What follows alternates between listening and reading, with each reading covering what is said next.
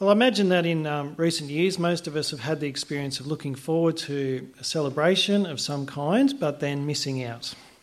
Um, COVID, of course, has interrupted so many of our plans. Um, in my extended family, uh, we had tried to get together with my mum and dad, uh, my and my siblings and their families. Uh, we tried to do that on two occasions and had to be cancelled. Um, one because of extended lockdowns, another because some in the family got COVID. Um, and it was only just at this Christmas time uh, that, uh, for the first time in three years, all of us were able to get together. So I'm sure that most of us know that feeling of looking forward to some event or celebration, uh, but then that feeling of missing out. And uh, really, it's that feeling of missing out that we see uh, here in chapter 2 of Paul's second letter to the church in Thessalonica. If you see there in verse 1, um, of chapter 2, Paul now comes really to the main topic that he wants to address in this letter, which is about the coming, about the return of the Lord Jesus Christ. Um, you see there what he says in verse 1? It is concerning the coming of our Lord Jesus Christ and our being gathered to him. Uh, that's the main topic that Paul wants to address uh, and to write about to this young church. And the reason he does so is because, as we'll see, they are afraid that they might have missed out uh, on this great day, on this great celebration. Uh, they're worried that they might have missed out on the coming of the Lord Jesus and being gathered to him. And when you think about that, I mean, that of course puts our plans and events and celebrations into perspective, doesn't it? Because, I mean, here is one event, here is one celebration that you certainly do not want to miss out on. Um, so, this is the situation that Paul addresses. And as we'll see, he writes to encourage this young church, this probably quite small but devoted group who are feeling anxious and unsettled. Uh, he writes to encourage them. And as uh, we work our way through our passage today, here's uh, just three things we'll see, a couple of headings to help us work through. I will see firstly how he really calls them to be calm, uh, because they haven't missed out. And so there's no need to be anxious. Uh, but then, second, he calls them to be alert uh, because the day of the Lord is coming. And as God's people, we are to make sure that we are ready and to live in light of that coming day. And thirdly, he calls them to believe. He calls them to hold on to the truth that they have received in the gospel because it is by believing in the gospel that we are assured of not missing out, but assured of being gathered to the Lord Jesus on that great and final day of his return. Um, but firstly, as we begin, um, we see how Paul calls for calm. Um, and uh, the reason why he needs to do that we see as we begin in verse 1. So let me just read those verses again. He says, Concerning the coming of our Lord Jesus Christ and our being gathered to him, we ask you, brothers and sisters, not to become easily unsettled or alarmed by the teaching allegedly from us whether by prophecy or by word of mouth or by letter, asserting that the day of the Lord has already come. So you see what's going on there? Some new teaching has made its way to this uh, Thessalonian church saying that the day of the Lord has already come. That is, that the day when the Lord Jesus Christ will return as promised uh, and all of his people will be gathered to him, they've been told that it's come and they missed it. Um, now, we don't know how the Thessalonians uh, have been exposed to that new and wrong teaching. Verse 2 there seems to suggest that uh, it might have come by a letter, uh, supposedly from Paul and the other apostles. Um, and it's interesting if you look just to the end of this uh, letter, if you look over to 3 verse 17, Paul makes this little comment. He says, I write this greeting in my own hand, which is the distinguishing mark in all my letters. Seems like as he writes this one, he wants them to know that this is genuinely from him. Um, but however this false teaching made its way to them, what, what is clear is that it is causing confusion and distress uh, within the church. And so Paul writes here to tell them uh, more about the coming of the Lord Jesus. And he writes with the purpose of bringing some calm so that they won't be alarmed, thinking that somehow they've missed out. Now, I think for us, as we uh, read this, well, we might think, isn't that a bit strange uh, that the Thessalonians would think that they might have, uh, you know, that Jesus might have come back and they missed it? Um, because we know, don't we, that when that day comes, well, everyone will know. Uh, there will be no missing it. Um, and there's so many verses in the New Testament uh, that we could uh, think of that describe it. Just a couple of verses 1 Corinthians 15 uh, the last trumpet will sound, the dead will be raised, and all will be transformed. Uh, 2 Peter 3 On that day, the heavens and the earth will pass away, and the works that are done in it will be exposed, and a new heavens and a new earth will come. Uh, Jesus teaches about it in uh, Matthew 25. He says that the Son of Man will come in glory, and all of his angels with him, and he will sit on his glorious throne. So, as we read our Bibles today, well, we have quite a lot of teaching, don't we, about the coming of Jesus. Uh, we know that, well, we know that no one knows when that day will be, but we know that, that when it comes, no one will miss it. But I think as we come to this letter, we need to remember that the situation for the Thessalonians is, is quite different to us. Um, because compared to us, they've probably received only a very small amount of teaching. Um, they don't have a New Testament to read.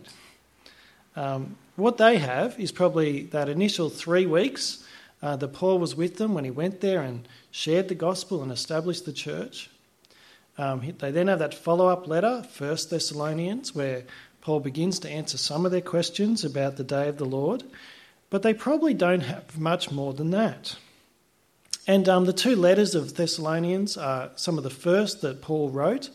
Um, it's still decades until the Gospels will be completed and started to, to spread around.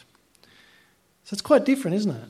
Here is a church with very little knowledge, and sadly, they are being thrown off course by false teaching. And so Paul here writes to them to correct them.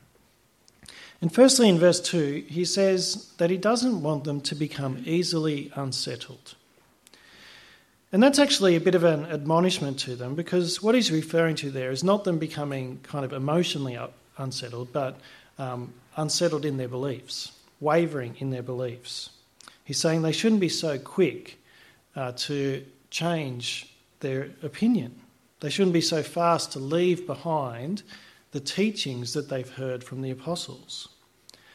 Um, at the end of 1 Thessalonians, Paul had instructed them to test all prophecies. Uh, but it seems here that some word or some prophecy, some false teaching has made its way through. And so Paul he calls on this church to not abandon the things that they'd been previously taught and received from him and the other apostles. And I think as we reflect on that, well, there's a clear application for us, isn't there? Indeed, I think for Christians in every time and place, um, is the need that we see here to hold fast to the truth that we have received uh, from the apostles and uh, to not shift from it.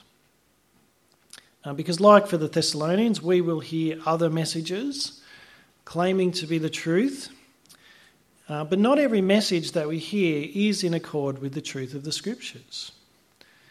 So that means that as you scroll through social media or as you maybe scroll through the channels and you come across those late night preachers on TV, well, we need to be able to discern what is true from what is false.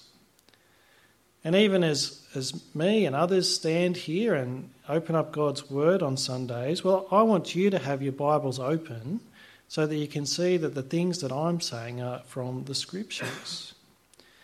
And what that means, I think, for all of us is that we, we actually need to be making the most of the opportunities that we have to grow in our knowledge of God and His Word. And so let me challenge you at the beginning of this new year that as you make plans and resolutions for the year ahead, well, make sure that you are making space for ways that you can be growing in your knowledge of God and His gospel. Uh, making space for personal Bible reading, uh, making space for meeting up with others to read the Bible with them. Uh, it might mean making deliberate decisions to not take on extra commitments that are going to squeeze out what is most important. Now, we travelled to Sydney last week, and maybe some of you have done some travelling recently as well. One tip that I've, um, it's always hard, isn't it, to pack everything that you need into the car. One tip that I've picked up as you pack the car is that if you want to fit everything in, then you put the big things in first. Uh, you get the big things in, and then you can pack all the little things in around it. Well, as we begin the new year, we'll make sure that you put the big things, the most important things, in first. Uh, make time with God and growing in Him your priority. Make sure you get those things locked in the calendar. Because imagine how the Thessalonians must have longed for the kind of knowledge of God and the revelation of the gospel that we have in the pages of the Bible. Uh, let's be people who treasure that and who grow in that in 2023. Well, here we see Paul writes to um, fill in some gaps in the knowledge of the Thessalonians. So he doesn't want them to be unsettled or alarmed. Um, he writes to bring some calm and clarity to their understanding about the day of the Lord. Um, and so, as we continue in verse 3, uh, the first thing he makes clear is that they haven't missed out on the day of the Lord. He assures them uh, of this um, as he now speaks about some things that will take place before that day comes. So, verse 3 he says, Don't let anyone deceive you in any way.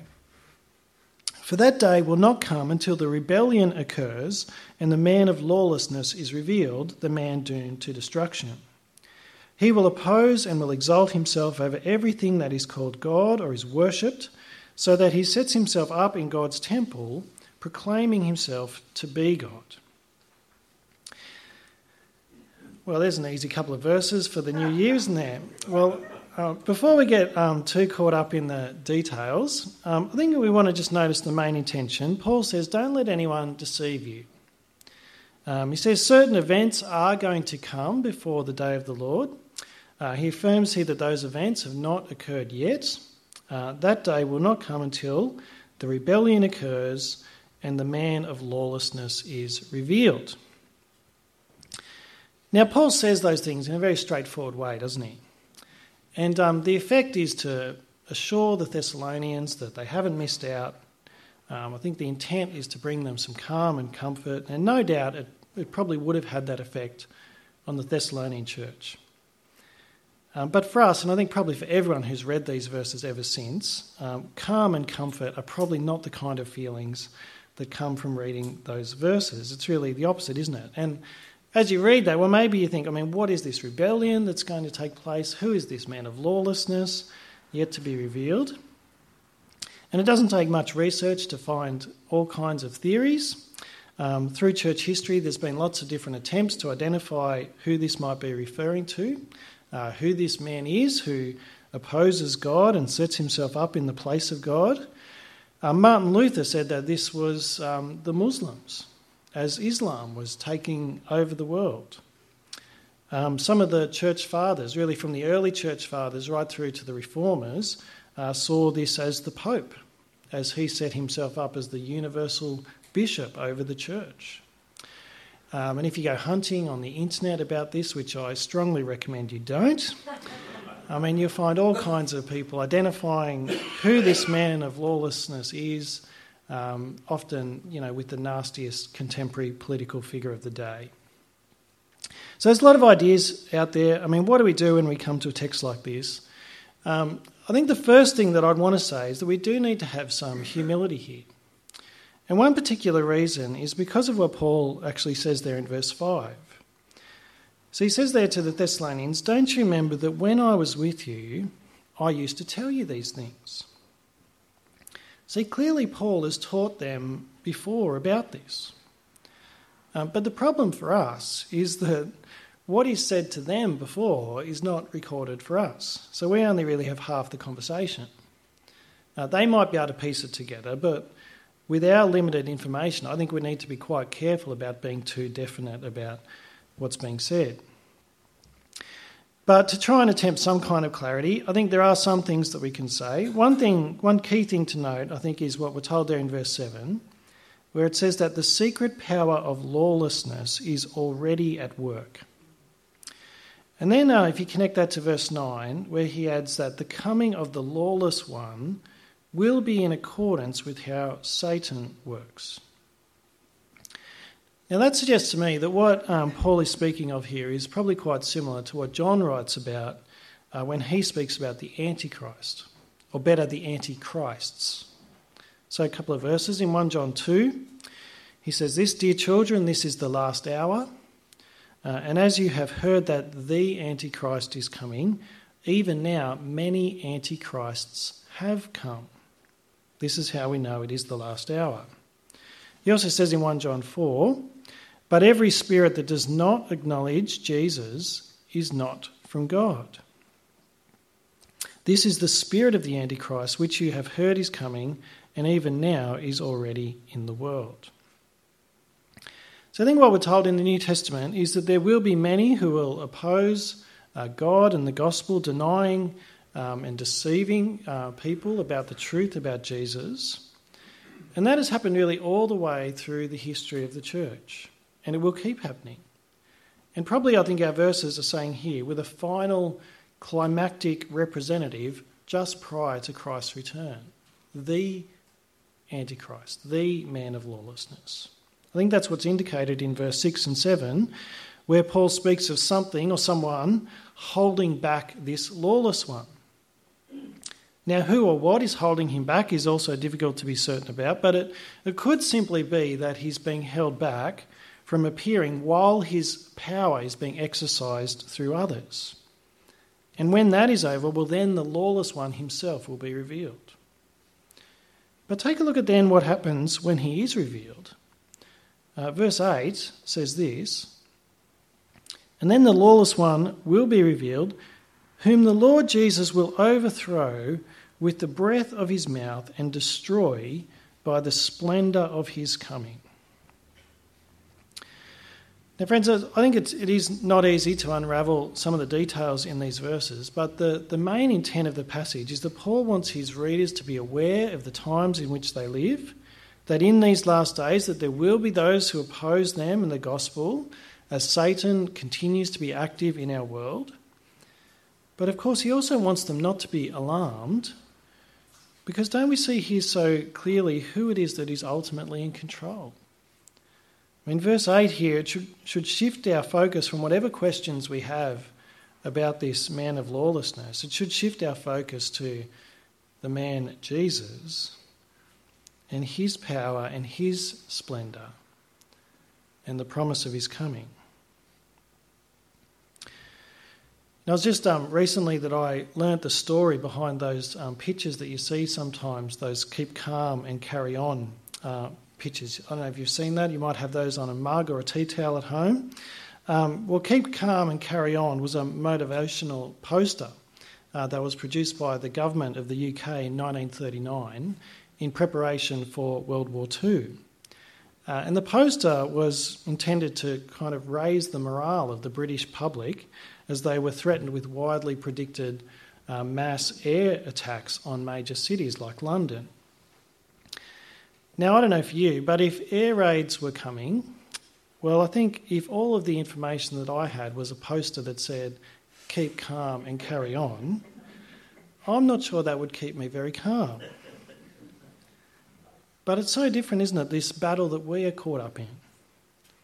You know, as Christians, we know that there is this spiritual battle that is going on all the time, but we, we can carry on and we can be calm because we know that the victory has been won. Because we know that at the cross, the Lord Jesus triumphed over every evil power. And when we're told here, when Satan and evil do make a final stand, well, we're told here that Jesus will appear, and in a moment, his enemies will be overthrown by the breath of his mouth and destroyed by the splendour of his coming. That will be the great day of the Lord and the day that his people are gathered to him. And, friends, that is a day that we don't want to miss out on. Now, that's how the passage began, isn't it? The Thessalonians were worried about missing out on that great day. Well, as we come to the end of our passage, it, it really finishes now with a call to believe. Uh, because Paul now tells us that it's those who refuse to believe the gospel, well, it's they who will be the ones who do miss out. So we've been told so far that the lawless one and the power of Satan are at work in our world. Uh, in verse 10, that, that uh, we're told that that work is that they are deceiving those who are perishing. And that's what Jesus was so clear about as well when he said that this, uh, Satan is the father of lies, that he's the deceiver, that he's the one who does all that he can to stop people believing the truth about Jesus so that they perish. Now you see the end of verse 10 they perish because they refuse to love the truth and so be saved. See, those who will not receive the truth will not obtain the blessings of the gospel. And then, verse 11, as a result of having rejected the gospel, well, God begins to execute his judgment in what to us I think is probably a very surprising way by sending a powerful delusion. I think this is like in Romans 1, where we're told that God hands people over uh, to the very sin and error that they embrace. And the result is that those who have rejected the gospel, well, they believe the lie that Satan has told them. And verse 12 then describes the judgment that will come. All will be condemned who have not believed the truth, but have delighted in wickedness. Now, friends, they are a sobering couple of verses, aren't they? I mean, it's sobering because it reveals that there are only two outcomes on the day of the Lord there's salvation and condemnation. There's being gathered to the Lord and perishing without Him. And as we see that today, as we see that really stark contrast, then I hope that you can see the great need to make sure of being ready for the coming day of the Lord Jesus Christ. Because it is coming, and so we need to be ready. Now, I saw an article um, this week, which I guess is just one of those ones that rolls around because it's the start of the new year. It was about getting ready for the end of the world apocalypse. I guess if that happens in 2023. Um, uh, in the US, uh, if you want to get ready right now, uh, you can buy an underground bunker in South Dakota. Uh, one room will cost you $200,000. Um, but it does come supplied with everything you need to live in it for a whole year. Um, it includes underground water wells, uh, air purifiers. I should have put some pictures up, shouldn't I? Uh, even includes 20,000 sheets of toilet paper to get you through the year. Now, look, selling rooms like that, you know, it's probably a good way for someone to make money uh, playing on people's fears. But, friends, I hope that as we reflect on this part of God's Word today, that we can see that that is not the way to get ready for the end of the world. Now, the way to get ready is to believe the truth. It is to believe the gospel of the Lord Jesus Christ. Because on that day when He is revealed, that, that is the great day of the Lord. And everyone will know. And every knee will bow to Him who reigns forever and ever. And so now is the time to come to Him.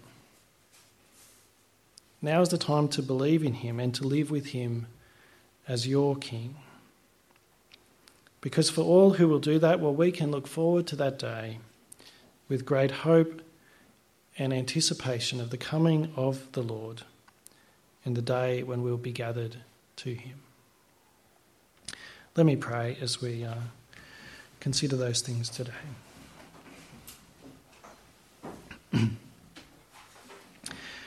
Our Father God, we do want to thank you today for this part of your word. Uh, Lord, we know there's some challenging uh, verses here for us to try and understand, but Lord, we thank you that in your kindness, uh, that you have made something so clear to us, that you sent Jesus to come and to die for our sins, to be our Saviour. We thank you that you raised him again as Lord and King over all. And we thank you today for this promise of his coming. And I pray that you would help, help each of us to be ready and help us to be those who make known the news of your gospel so that many more would be saved and made ready for that great day of the Lord. And we ask that in Jesus' name. Amen.